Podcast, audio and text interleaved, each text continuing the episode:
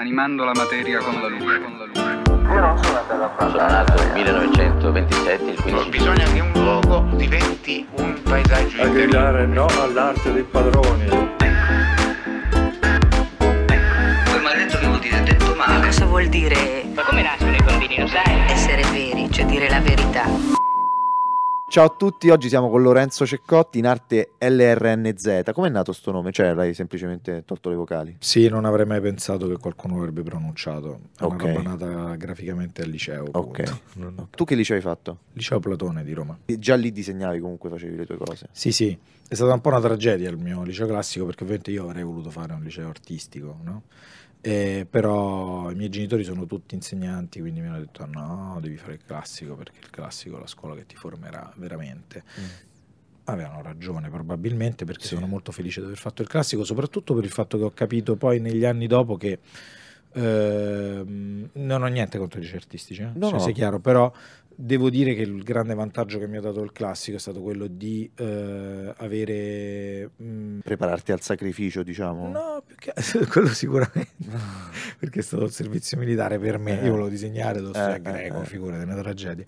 No, più che altro il fatto che eh, ti apre un po' la mente su quelli che sono poi i contenuti dei tuoi disegni, no? In qualche modo. Quindi è vero che sicuramente la, la forma e il contenuto, cioè quando si fa arte la forma è proprio una roba grossa, Sì.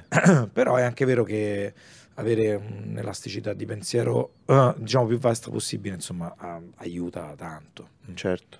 Tu sei ideatore e disegnatore dei tuoi progetti quando, vabbè, quando pubblichi con, eh, con il tuo pseudonimo, diciamo, o il sì, tuo nome. sì, anche se su questa cosa qua io ci tengo a precisare una cosa, cioè Sì. che quando tu disegni, anche se disegni diciamo su una storia, faccio un esempio banale, se fai un adattamento di una storia di qualcun altro, di un romanzo, Sì. facciamo un esempio, beh, eh, ecco, prendi un, un- ne- facciamo un paragone col cinema, no? Se prendi ad esempio un gigante come Kubrick, no? Ha Sì. adattato un sacco di letteratura, no? Però è la forma che ti dà l'autorialità. Cioè, nel senso, alla fine, se tu scegli un determinato tipo di impostazione formale per eh, una storia, e quella storia diventa un- un- un'altra opera, no? S- soprattutto se fai un adattamento su un altro medium. no? Nella fattispecie, io credo che anche banalmente eh, una traduzione di un testo in un'altra lingua, ok, sia comunque abbia una dignità no? Eh, a sé stante da un punto di vista artistico. Certo. Hai iniziato il liceo, vabbè, finito il liceo classico, l'hai finito in tempo senza essere bocciato e tutto il resto, no? Sì, per un- qualche serie di miracoli, sì. Sì. e, e praticamente dopo a cosa ti sei dedicato? Subito comunque al disegno dal punto di vista professionale o hai studiato da lì? Allora, io ho fatto la primina, quindi sono uscito dal liceo che avevo 17 anni, non ero Ah, ancora nel possesso del mio- della mia libertà di cittadino italiano. Quindi i miei genitori mi hanno imposto una seconda scelta, che è quella lì di non fare l'Accademia delle Belle Arti. Proprio mi hanno detto, guarda, mm, no, non puoi farla. Capirai, 17 anni, uscito dal liceo classico, ti stuprano all'Accademia di Belle Arti. Beh, no, però io ho sempre disegnato. Cioè, no, No, no, ti stuprano nel senso, cioè proprio un ragazzino di 17 Ma anni io volevo all'Accademia. disegnare, avrei fatto qualunque cosa, io volevo diventare pittore, cioè ero impazzito, volevo fare l'artista, no? Quindi alla fine ho dovuto trovare una specie di accordo a metà strada con mio padre che faceva l'architetto e, e quindi mi sono iscritto in questa scuola di design industriale che si chiama ISIA di Roma, Mhm. dove io... È un tipo Yed, Rufa, tutte un po'... Sì, diciamo che è il contrario, nel senso che sono la Rufa e lo IED, sono tipo l'ISIA, Ah, perché ok. l'ISIA è una scuola, diciamo, eh, è la prima scuola di design in Italia, fondata da Argan, quindi c'è pure un pedigree della Madonna, e Mhm. da Aldo Calò, che era uno scultore italiano. Eh, L'ISIA ha diverse sedi in Italia, all'epoca aveva, mi pare, quattro sedi, erano Roma, Firenze, Urbino e Faenza, ognuna ha le sue specialità, tipo a Faenza fanno bello. ceramica, a, a Firenze era sempre design industriale di prodotto, Roma design industriale di prodotto, a Urbino c'era graphic design e illustrazione. Quindi io mi sono fatto la mia, il mio esame d'ammissione a Urbino e a Roma. no? Ok. Mm, Sono passato in tutti e due gli esami e eh, considera che all'ISIA prendono 25 persone l'anno, quindi è stata una Ah, cosa... cioè tipo centro sperimentale. È stata una roba molto figa di essere stato ammesso sotto due parti, non- eh, però il problema è che tutta questa eh, generosità del caso l'ho cestinata perché mi sono detto, vabbè, io sono di Roma, c'è l'ISIA a Roma, faccio Mm. quella di Roma. Peccato che da una parte facevo illustrazione, dall'altra parte disegno di prodotto e sono finito a disegnare tipo sedie, lampade, Eh, treni e, E e stavo impazzendo. Esatto. eh. Quindi, quindi ho sbagliato scuola, in buona sostanza all'inizio, Sì. pensavo. Poi a conti fatti devo dire che ho trovato uno spazio di, di ricerca super interessante e sono fiero di aver fatto l'ISIA e, e credo che buona parte del mio modo di disegnare odierno veramente lo devo a, a quel percorso di, di studi che ho fatto. Adesso ci insegno all'ISIA peraltro. Ah, ok. di Roma, sì. Ok. E Da- dov'è la eh, sede dell'Isia? A Piazza della Maddalena, dietro il Pantheon. Ho capito. Una, bellissima sede, peraltro. Beh. Una roba incredibile. Poi se ci vai immagino- in bici è ancora meglio. Esatto. non c'è il varco, non c'è niente. Assolutamente. E su- subito dopo l'ISIA hai iniziato comunque a lavorare. Tu eh, pubblichi progetti, eh, come dire, in solitario, adatti storie, ma soprattutto io ho sentito un discorso che hai fatto a un TED Talk a Matera, mi sembra. Avevi fatto un discorso sul segno e sul, eh, su come i giapponesi praticamente...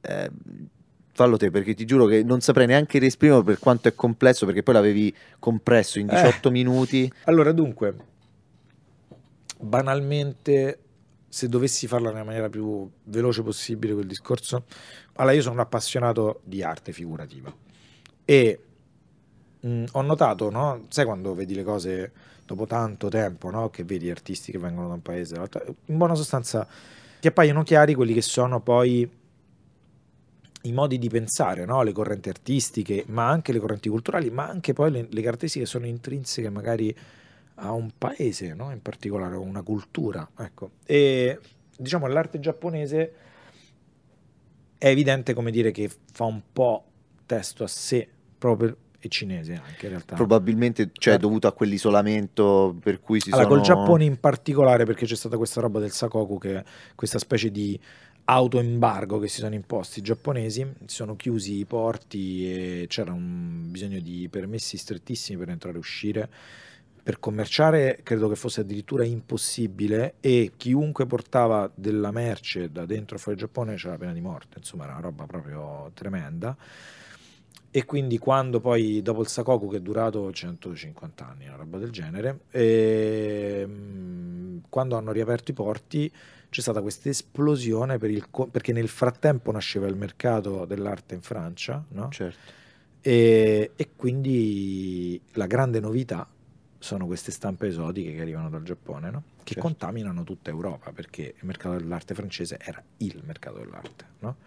E quindi diciamo c'è stata questa roba qui da cui non ci siamo più ripresi in buona sostanza. E io credo che il disegno moderno, così come lo concepiamo oggi, cioè di disegnare con la linea chiara, no? di fare delle figurine no? Sì. su fondo bianco, sai, col pennarello, eh, in qualche modo eh, ha proprio un debito enorme nei confronti del Giappone. Quindi quello che noi concepiamo come nostro- la nostra visione normale del disegno, cioè quella di tutti i giorni, no? disegnare un pupazzetto, una stick figure, quello che vuoi Sì. tu, ha molto più a che fare col Giappone che- non con la nostra cultura, non che con, non con le pitture rupestri Sì, sì. e con la nostra storia medievale meravigliosa e rinascimentale. Eh sì, cioè Leonardo, nel senso se uno vede i disegni di Leonardo è più una stratificazione, Esatto. è quasi un, un lavoro di- tridimensionale, no? Cito Leonardo anche io nel mio podcast, nel mio TED, proprio perché secondo me la grande differenza che c'è fra l'approccio, ad esempio, per dire, ecco, prendiamo Leonardo come capostipite del disegno, eh, diciamo, nella logica occidentale, no? Sì. Mm,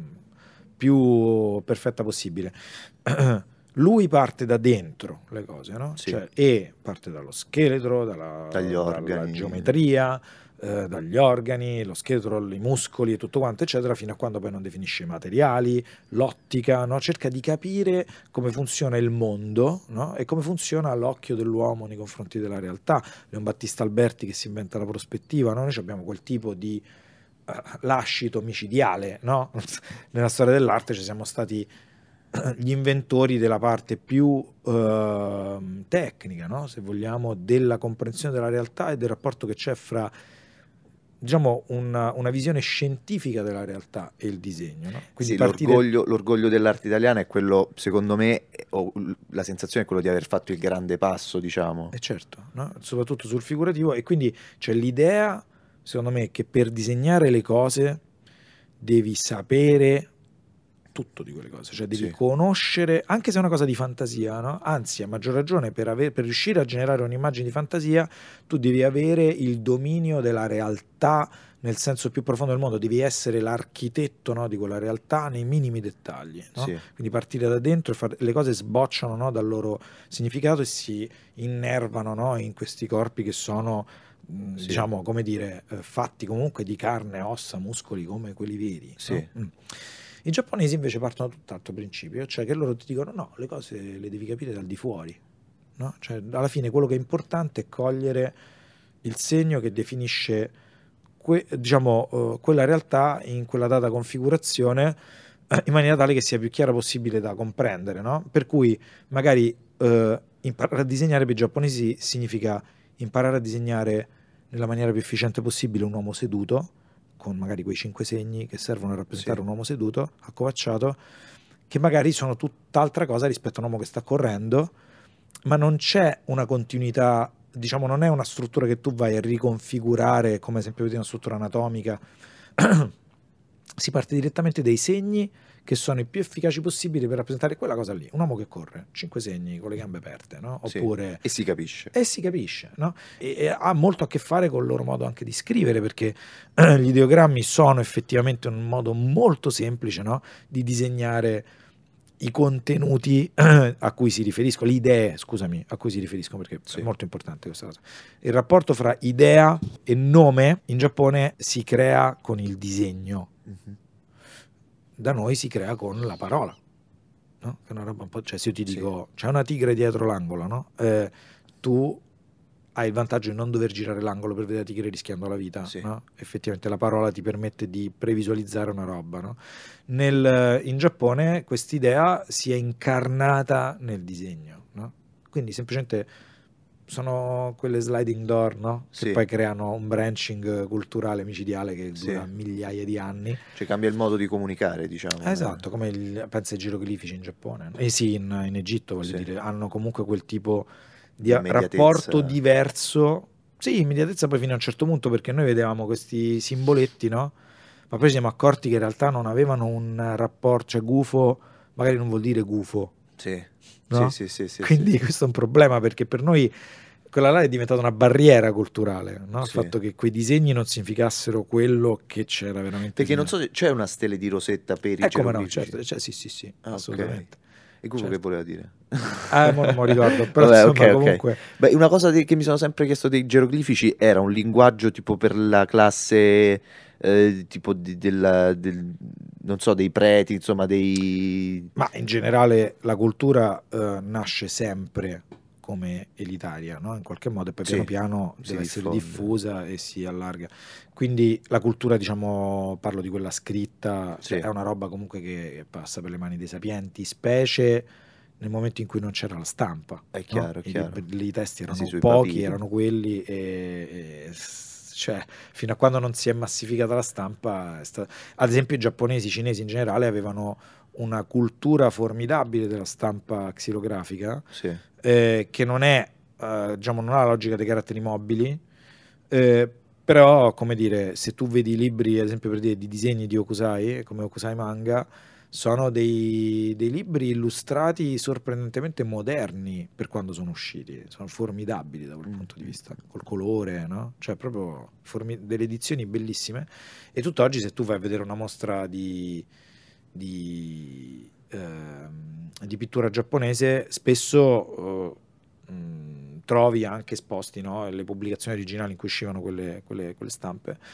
E, e sono formidabili, cioè sembrano veramente una cosa molto, cioè per come sono concepite proprio, Sì. eh, sono di una modernità spaventosa. Da lì si capisce che il disegno, la grafica, la tipografia, tutta quella roba lì si sono diffuse in una maniera massiva, in una maniera molto più moderna e rapida in Giappone di quanto non lo siano state da noi. questo pro- secondo me è anche dovuto al fatto, io ho conosciuto qualche giapponese nella vita e, e- e io ho avuto l'impressione almeno che c'è, loro hanno proprio una sacralità, cioè in tutto quello che fanno, cioè nel senso anche per dire quando ti danno il resto, te lo danno con due mani, cioè non, non è Certo. concepibile che gli cade il resto mentre te lo stanno dando, che gli Sì. cade il resto. Cioè è tutto un... un- C'è un- metodo. c'è metodo in tutto quello che fanno C'è e quindi c'è metodo. anche qualità, nel Certo, senso nelle bravissimo, lame, ma è così. eh, È così. ne- nelle lame che fanno, in tut- tutto, anche gli attrezzi. Io ho qualcosa di giapponese. Ma nel eh, disegno, perché è interessante questa cosa? Perché loro arrivano al punto di dire questo è il modo migliore di disegnare questa cosa. no? E quindi non c'è un'opinione troppo grande su quale sia il modo migliore. Tant'è che se tu vedi, ad esempio, per dire negli anime, faccio un esempio Sì. banale, o manga, no? So, il personaggio quando è in imbarazzo gli scende la goccia sulla testa, no? Allora, quella cosa lì, che sta anche negli emoji, infatti, no? Sì, quella cosa lì non è che se un disegnatore la fa e poi fa un altro disegnatore, la gente dice ah, stai copiando quell'altro disegnatore. sì, sì, è imbarazzato, cioè quello è il modo più veloce di dirlo. Sì, cioè è condiviso, lo sanno tutti e- ed è il modo probabilmente più rapido e migliore di farlo. Poi questo non significa che tu non possa creare un neologismo, no? Sì. Cioè ci sono degli autori a fumetti che hanno creato un nuovo modo, ad esempio, di disegnare certe cose che sono diventati poi un, un, come si dice? Sono stati utilizzati anche bene- da altri. Esatto, un bene di consumo artistico da parte di tutti gli altri artisti. no? Sì. Però quella cosa lì viene riconosciuta dalla collettività, cioè diventa... Pensa ai memi, no? I memi alla fine sono una forma un po' più... Io non sono proprio un fan dei memi. Sono Quello è esistiti- interessante perché cioè, si collega molto Certo. al concetto che quell'immagine tutti, che ne so, Bill Clinton che guarda il culo alla tipa che passa è l'esempio perfetto del, Esatto. della deconce- cioè di- Ma è esattamente così, cioè il meme non è altro che un semilavorato culturale, ok? Cioè un complesso di, diciamo, è un format, no? Di una battuta Sì. che poi tu puoi declinare come eh, semilavorato, diciamo, a un altro obiettivo, no? Cioè tipo, eh, faccio un esempio banale, c'era questo, uno dei primi memi era Paranoid Parrot, che era questo eh, pappagallo che faceva ridere perché aveva gli occhi sbarrati, come Mhm. tutti i pappagalli ovviamente, Sì. con dietro tutta una roba colorata, mi pare rossa e blu, ed era una roba, come dire, eh, mh, basata su, che uno postava per eh, prendere in giro delle persone no, che facessero dei post da ipocondriaci, in Sì, sostanza. sì, sì. E parlando di Parrot, quindi se tu lo cerchi su, su Google ti escono milioni di immagini tutte uguali con il testo leggermente diverso. Quella è una dimostrazione di, eh, del fatto che noi stiamo andando senza accorgercene in una direzione che è quella, cioè che è quella ideogrammatica comunque in un modo Sì. o nell'altro. E da quando utilizziamo un sistema di comunicazione che è prettamente visuale, come ad esempio per dire le, che la gente spesso confonde le interfacce touch con una cosa che effettivamente avviene tramite il tocco, ma io non comunico tramite il tocco Certo. quando sono in interfaccia touch, io comunico, tant'è che se tu vuoi fare una telefonata a occhi chiusi col tuo telefonino, come facevi con i telefoni quelli con i bottoni prima, Sì. non ci riesci più. No. Devi vedere dove premi, perché sennò Sì. fai un numero a caso. Sì, è impossibile. sì, Il tocco non è la vera interfaccia dei telefoni. La vera interfaccia dei telefoni è la vista. Sì. no? Cioè tu devi vedere quello che c'è scritto e le informazioni derivano per iscritto, no? sono, in, sono in interfacce view, ok? Certo. In qualche modo. Sì. Quindi eh, noi stiamo, siamo, e infatti c'è stato anche un, questo una nota positiva, secondo me c'è stata un'alfabetizzazione generalizzata, massiva per quello che riguarda la grafica anche, no? Sono diventati Sì. tutti più competenti, no? Sì. perché è un linguaggio, Tutti sanno riconoscere un sito fatto tendenzialmente male ormai. Cioè una roba che io quando ho iniziato Adesso a Cal- Calenda scuole ha lanciato, tipo, l'ho Ah. visto perché non so perché seguo Calenda, Sì. e praticamente ha lanciato il, il suo nuovo movimento che io pensavo ne avesse creato uno, adesso siamo europei, invece adesso Sì. si chiama un altro in azione, tipo da due Ah. giorni, Ok. e tipo l'aveva messo il post di in azione, aveva fatto tipo un countdown così, e nei commenti, ma tutti sostenitori comunque di Calenda che dicevano sì però due spicci per il sito ce li potevi spendere quell'altro "Oh, non funziona il sito tipo Eh, così eh, certo. e poi giustamente No, no, no, ma è così, è così. Sì. Ma te lo dico da, da insegnante di scuola di design, io quando ho iniziato a insegnare, prima insegnavo lo IED eh, adesso insegno in ISIA, eh, cioè io quando ho cominciato a insegnare, i- non ti voglio dire una sciocchezza, però alla fine nel 2005, 2004, non mi ricordo quando ho iniziato, il computer era ancora una barriera. Cioè Mm. per dei ragazzi che avevano 20 anni, cioè comunque c'erano quelli perché a loro gli era arrivato a tipo a 16 anni Esatto. cioè eh, Comunque erano ancora intruppati che non, non- non capivano in Sì. buona sostanza fino in fondo e quelli che trovavi che erano veramente no, eh, consapevoli dello strumento erano pochi brillanti. sì. Oggi voglio dire, ecco, ti posso dire che forse adesso siamo paradossalmente stiamo scavallando nel momento in cui il computer non è più una roba, come dire, utile perché sono più sul mobile. Questo, no? questo secondo me sarà interessantissimo a lungo termine, cioè la mia generazione, forse la tua, cioè noi siamo fortunatissimi ad aver utilizzato, il, cioè almeno io personalmente, a me eh, io non, c'erano gli smartphone, quindi Sì. se volevo andare su internet dovevo usare per forza il computer. Sì. Quindi io sono stato abituato ad avere un computer fin da quando avevo Sì. più o meno Sì, sì. 13 anni, Sì. 14 anni. Adesso, molto probabilmente, io vedo tanta gente che non ha il computer, tanti ragazzi che hanno solo il, il telefono. Per esempio, un mio amico che ha iniziato a studiare grafica al liceo, in terzo liceo, lui non aveva il computer, se l'è dovuto comprare per fare grafica. E quindi lì, capito, ti devi approcciare a, a uno strumento totalmente diverso e il- ci sarà un gap, soprattutto al- al- dall'inizio, un gap eh, assurdo tra chi l'ha sempre usato e chi ha iniziato per fare una certa attività specifica. Certo, ma infatti non è un caso che i computer per i creativi stanno diventando dei telefononi. Sì. Cioè, dall'iPad sì, sì, sì. all'iPad Pro, ma se prendi anche i computer, ad esempio c'è questa serie Z dell'HP, la serie di Mobile Studio Pro di Wacom, tutte le macchine diciamo eh, pensate per i creativi, alla fine stanno prendendo comunque un po' la forma no, del foglio di carta grande, digitale, che in realtà in qualche modo è la stessa metafora no, del telefono, Sì. mm, del, Sì, sì, sì. dall'iPhone, no? quindi dello slate eh, touch. Sì. Ehm, quindi no, è vero, Eh, diciamo c'è Ah. questa cosa per cui il computer rischia diciamo di, Di di ridiventare... essere rinato per un secondo soltanto Sì. e poi di doversi reinventare un po'. C'è Sì. quella formula diciamo dello schermo con la tastiera davanti al mouse, forse... Ormai eh, sì. eh, guarda, io non, mm, non sono del tutto convinto che sia una roba che deve morire, però anzi, probabilmente rimane comunque un'interfaccia felice quella, no? Però sai, è minacciatissima, cioè pensa pure ad esempio anche al VR, no? Adesso stanno cominciando Sì. a utilizzare il VR per la creatività, è una roba proprio bella, bellissima, cioè, Io non l'ho mai utilizzato, però ho Madonna, visto... emoziona- per te che fai lo scultore, è una roba Lì puoi creare pazza. proprio delle Ma è una forme... roba pazzesca. Perché puoi fare, una- puoi fare cioè, io ci ho scolpito in VR. Puoi fare una cattedrale. eh. Bello. Cioè, puoi fare una roba che la modelli piccola così, poi la ingrandisci e c'entri dentro. C'è una roba. No, c'era una volta al museo vicino, vicino al, mm, al- non al macro, al maxi. Mm. Lì vicino avevano fatto tutta una cosa dove tu potevi entrare in VR in questo spazio e modificarlo e ognuno portava la sua modifica, però se lo mettevano tutti non me lo volevo mettere anch'io, cioè magari che so, lo zaiolo, queste cose qui. Non mandava No, di, di ok, ok. rischiare. Beh, però. va detto che adesso costa pure poco. Sì, Cioè, ci sono dei visori VR formidabili. Appena adesso hanno rotto due barriere recentemente. Facciamo un minimo di, Sì. dire, di angolino tecnologico.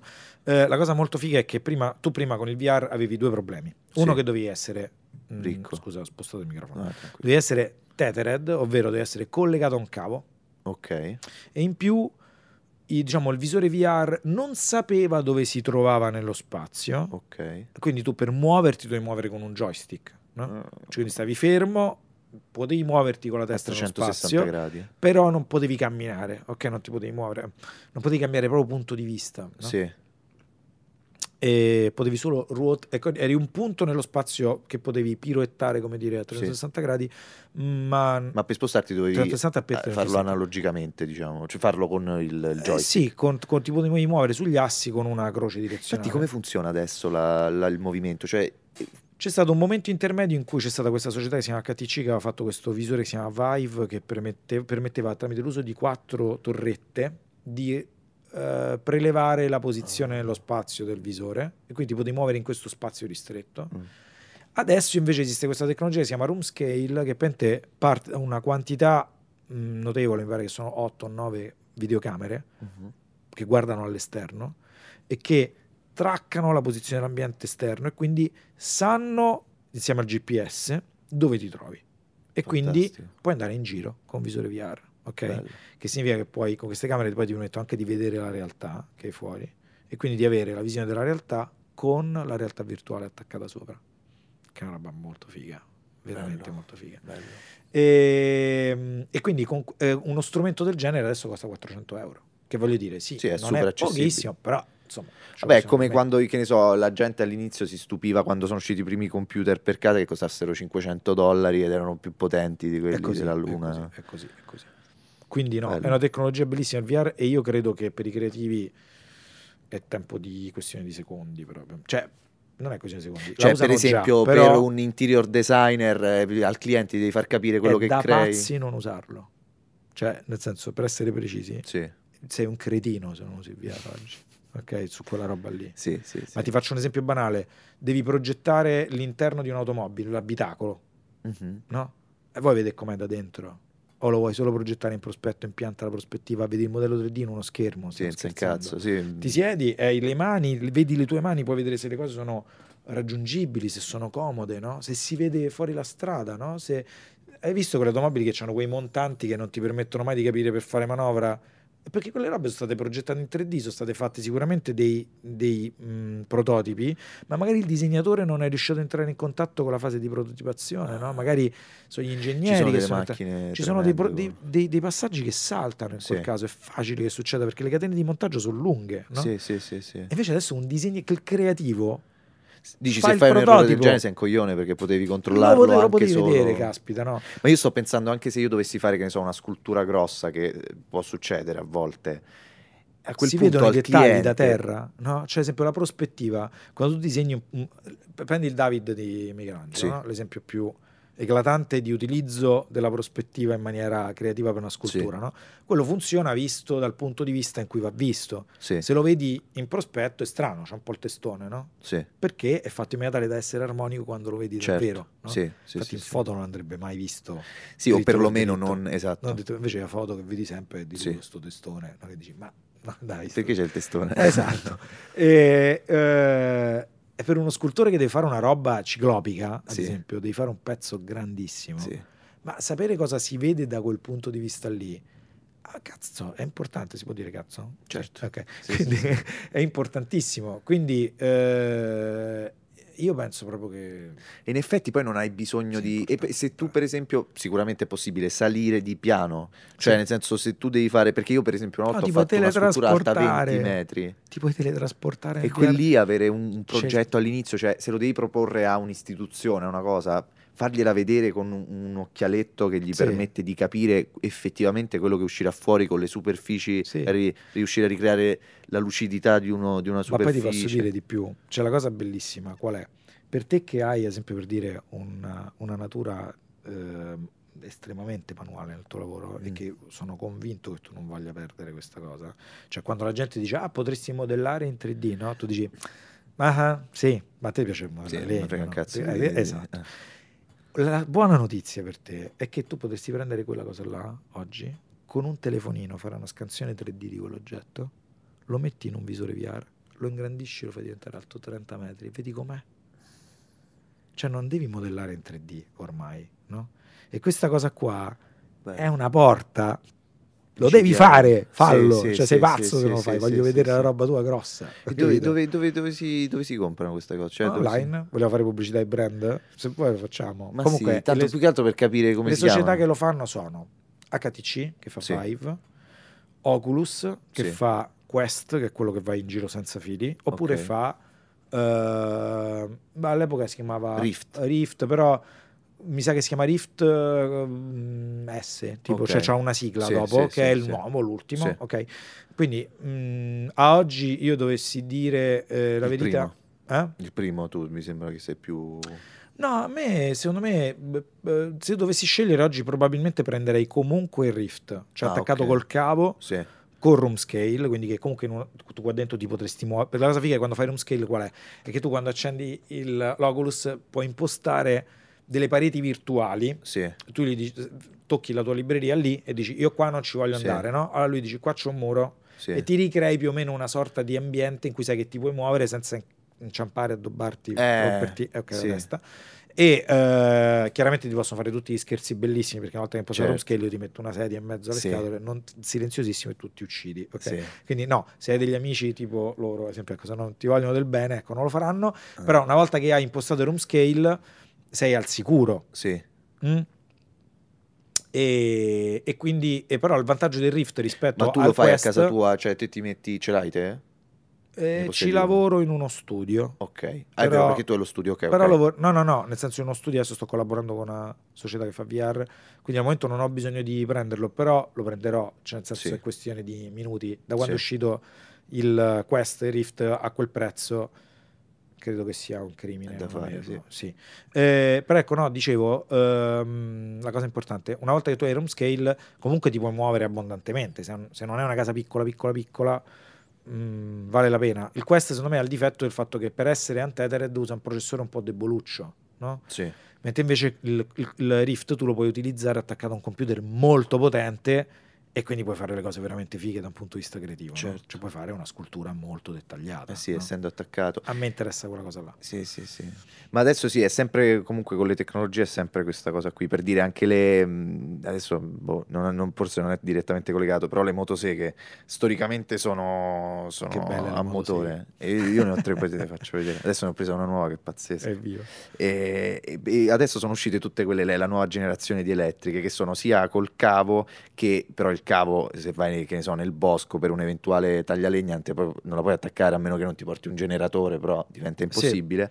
E quindi ci sono anche quelle a batteria, solo che quelle a batteria come tutti gli attrezzi, cioè giusto il trapano può usare a batteria, già il, il frullino, il flessibile non ha senso e quindi c'è tutta questa Non ha senso per una questione di potenza? di potenza. Poi a un certo punto, normalmente una motosega, la, la- la- come dire, la vera differenza la vedi nel momento di difficoltà, cioè nella parte più larga del tronco, quella lì deve comunque continuare ad andare. Invece quella batteria spesso si blocca, ok. cioè nel senso rallenta sufficiente. così, esatto, rallenta Ok. così tanto che, che poi si blocca. Comunque, divagato. Tu, allora, il, il prossimo progetto, tu, lo possiamo parlare del progetto di cui mi avevi Certo, accennato? scherzi, assolutamente. Tu adesso stai facendo un progetto con Bao Sì. Publishing, di che Sì. si tratta più o meno? Sono tre libri, è una saga, quindi tecnicamente parlando, dei libri grossi, infatti sarà un bagno Più o di meno sangue. quante pagine sono? Beh, secondo me siamo abbondantemente intorno alle 250 o più, quindi insomma mm, Oddio. tre annetti di lavoro che parla diciamo di, di un futuro dopo mm, la civiltà umana. Ok, diciamo, possiamo definirlo post-apocalittico? E... Ah, un termine abbastanza giusto, sì sì, è un, libro post-apocalittico, è una serie di libri post-apocalittici e che seguono le avventure diciamo di, eh, di un gruppetto sparuto di superstiti, ecco chiamiamola così. Ed è un, eh, un racconto, eh, come dire, abbastanza eh, articolato rispetto alle altre cose che ho fatto fino adesso, si differenzia proprio il fatto che Mm, mentre di solito io diciamo sono sempre stato molto legato al potere evocativo simbolico no? dell'arte figurativa in particolare del fumetto mm, questa storia che si chiama Geist Machine eh, in realtà è, è la prima opera che ha veramente una struttura che affonda le sue radici nel plot no? cioè quindi Sì. nella storia nel senso più tradizionale del termine e mentre ad esempio per dire in Golem, che era stato un altro libro che ho realizzato, che è diciamo il mio libro più conosciuto alla Sì. fine, eh, avevo scritto i personaggi come se fossero dei concetti, no? delle Mhm. idee bidimensionali, in qualche Sì. modo indeformabili. Sono un po' dei personaggi senza storia. No? Sì. In Guest Machine mi sto divertendo ad affezionarmi invece proprio alla personalità no? di questi personaggi che sono scavati più a fondo possibile. Quindi a scoprire nei vari scenari come, come si Come si comportano, comportano e come interagiscono con gli altri. Esatto, chiaramente ognuno è guidato comunque da un'idea, cioè quella Certo. cosa lì non manca, no? però mi sono preso tutto lo spazio necessario eh, per vedere che succede, no? a, a far, a far diventare veramente vivi dei personaggi, no? Sì. cosa che in Golem non succede per una scelta molto precisa. Eh, certo.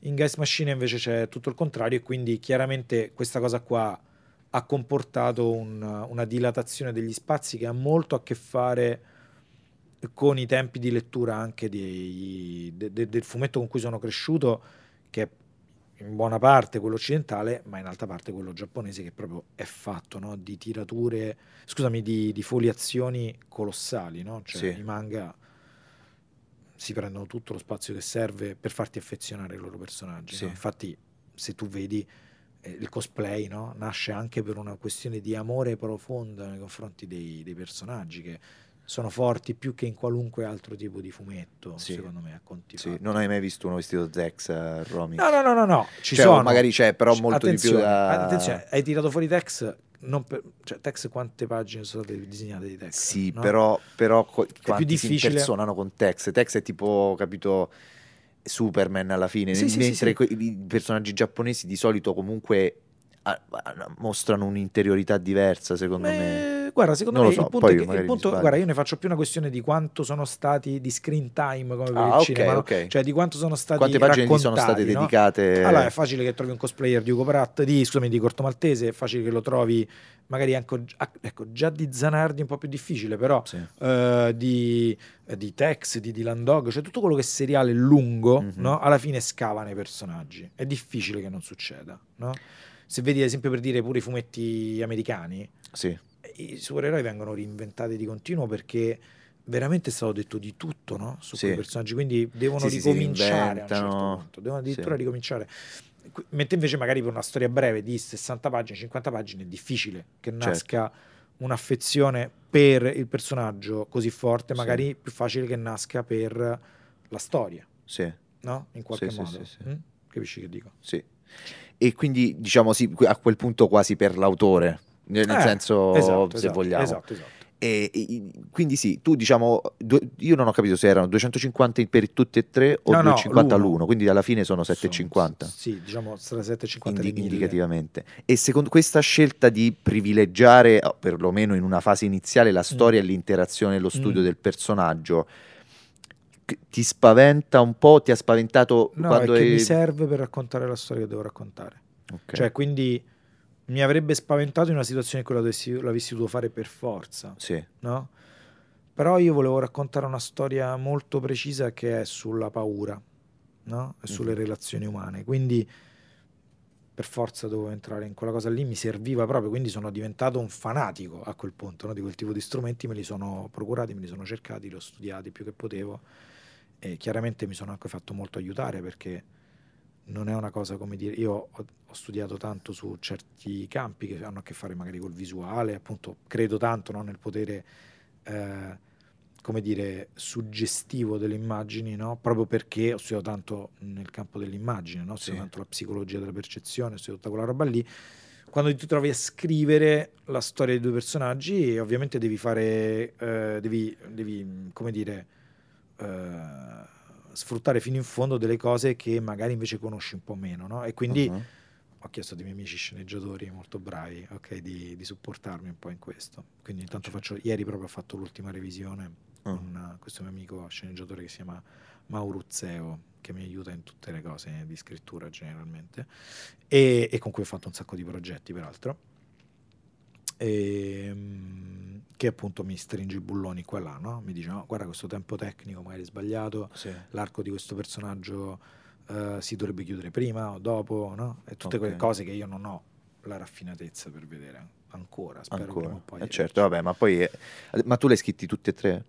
Li ho scritti tutti e tre. Ma alla grande, quindi poi sarà... poi li devi disegnare... e- Guarda, il disegno io non vedo l'ora che inizi quella fase perché vuol dire che ho chiuso questa parte qua che per me è rocket science. no? Ok. Cioè, veramente difficile. La scrittura a quei livelli mi sto muovendo con grande difficoltà perché è un campo... eh, Cioè, più che altro devi in ho un- equiparare il- il- la qualità del tuo disegno in Ma no, qualche ma sai, modo. allora, adesso non voglio fare lo sbruffone o lo spavaldo perché credo che il mio disegno abbia tanti limiti, no? Però ha anche una serie di pregi, no? Sì. E questi pregi io li voglio sfruttare al massimo. Sì. Mi aiuteranno a coprire sicuramente un sacco di magagne della scrittura. Non c'è niente da dire su questo e sarà inevitabile che quando uscirà il mio libro, come tutti i miei libri diranno è meglio se disegni e basta, perché alla fine come Ti dicono dire, questo? Beh, la critica, quella che, che viene f- spesso fuori, è quella lì. Eh, Ma, mm, come dire... Pazienza. mm, No, no, no, eh, come dire, l'accetto e, e anzi, come dire, ne faccio tesoro, no? sì.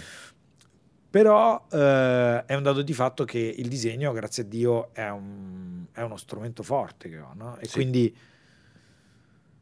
ci conto tanto sul fatto di arrivare a questa fase in cui finalmente posso fare quello che so fare veramente molto, molto, molto, molto Eh sì, meglio. metti in campo le- i Sì. carri armati, diciamo. sì. Comunque, ecco, va detto che ho compensato la mia mancanza di eh, perizia no? tecnica, di, di disinvoltura, ecco, chiamiamola così, sulla Sì. scrittura, mettendoci veramente un sacco di tempo a scrivere.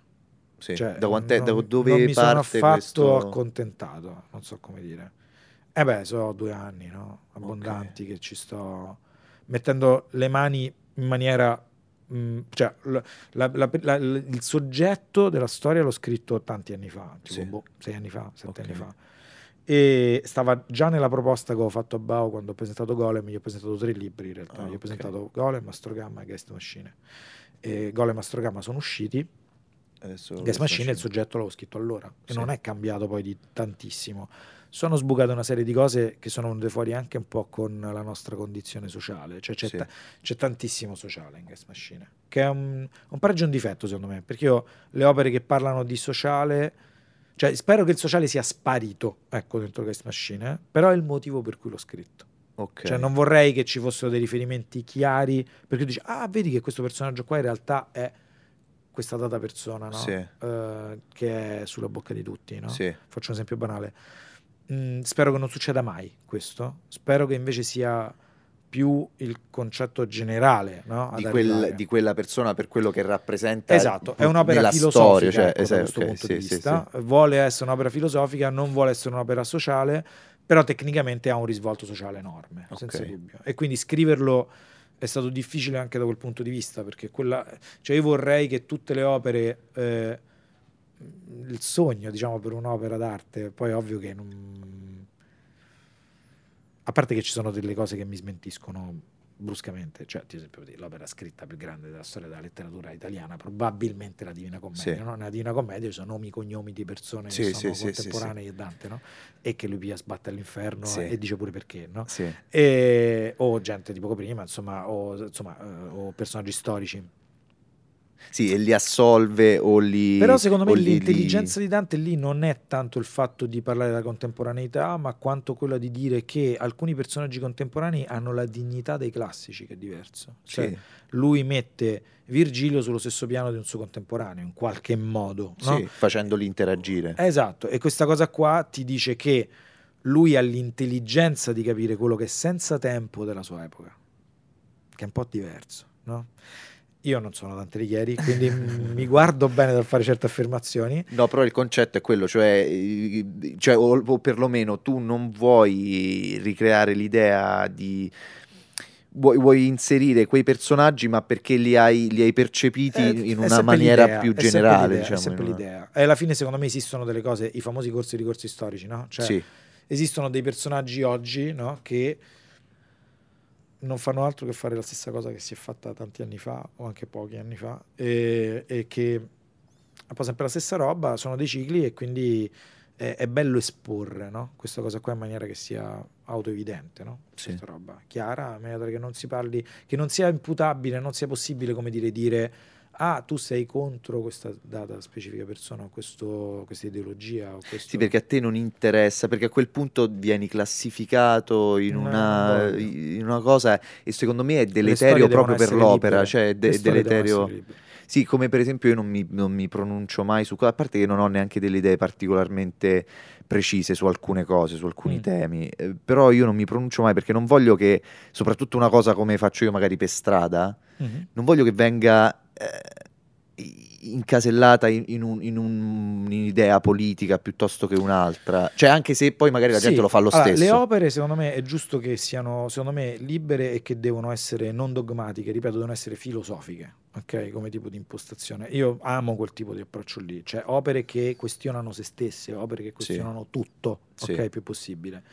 È più una po- cioè per dire io quando faccio una cosa penso più tipo a una poesia che a un, Eh, esatto, esatto. una- un attacco, Esatto. diciamo. Una... Bravissimo. Dall'altra parte, forse però, noi come artisti, come individui, ci dobbiamo schierare. Abbiamo un po' un dovere.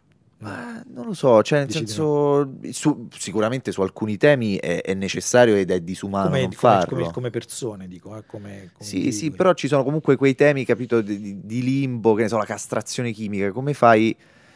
Eh, sono quelle cose, capito, non, non è tutto, non è tutto chiaro. Cioè, la castrazione chimica non è chiara per te? Beh, No. in che senso? Cioè tu pensi, cioè Io la castrazione che no- chimica, che non andrebbe fatta.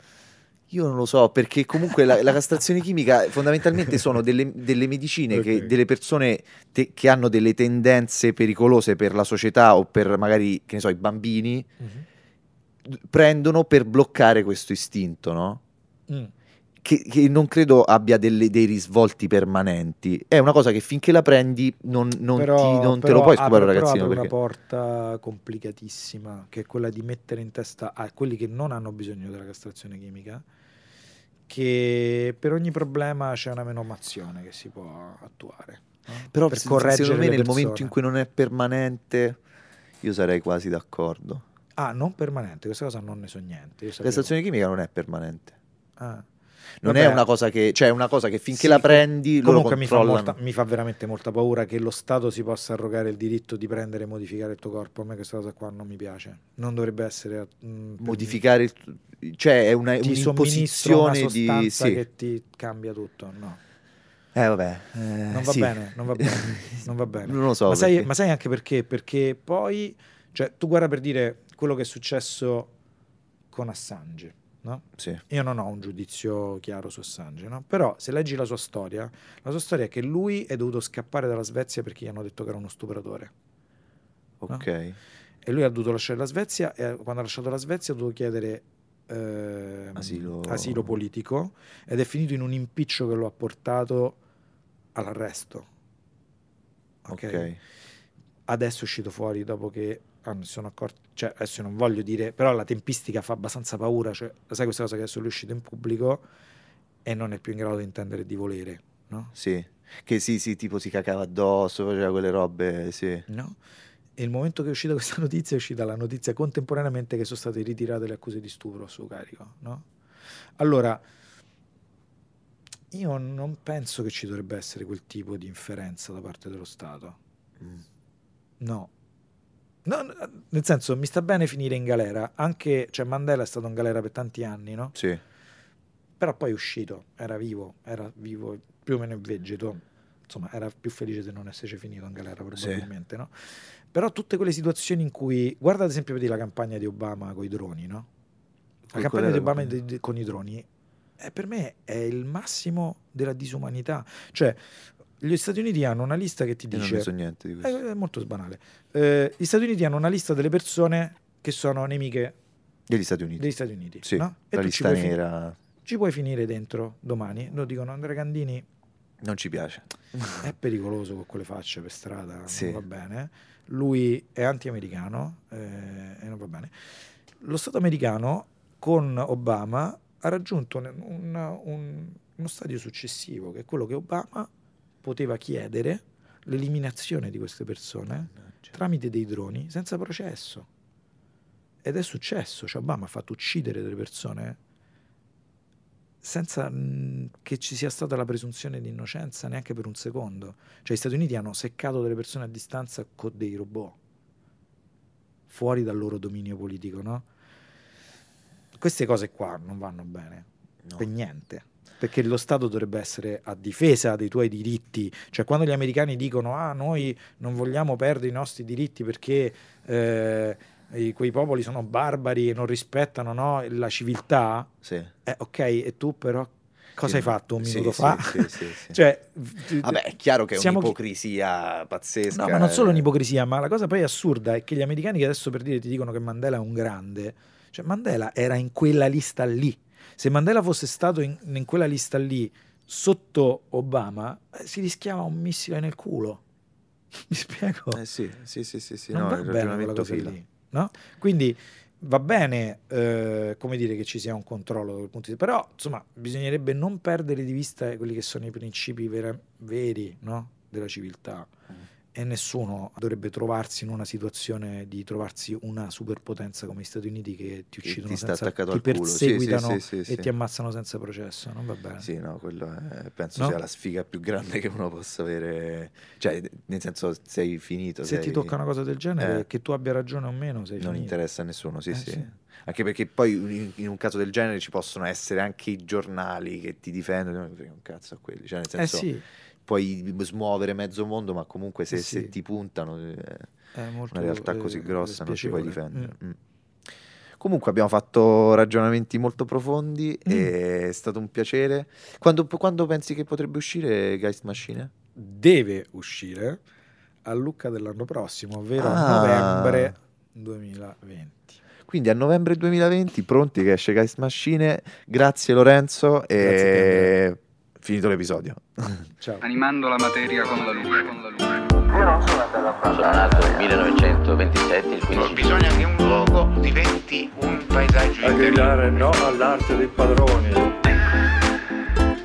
Quel maledetto che vuol dire detto male. Cosa vuol dire Ma come nascono i bambini, lo sai? essere veri, cioè dire la verità?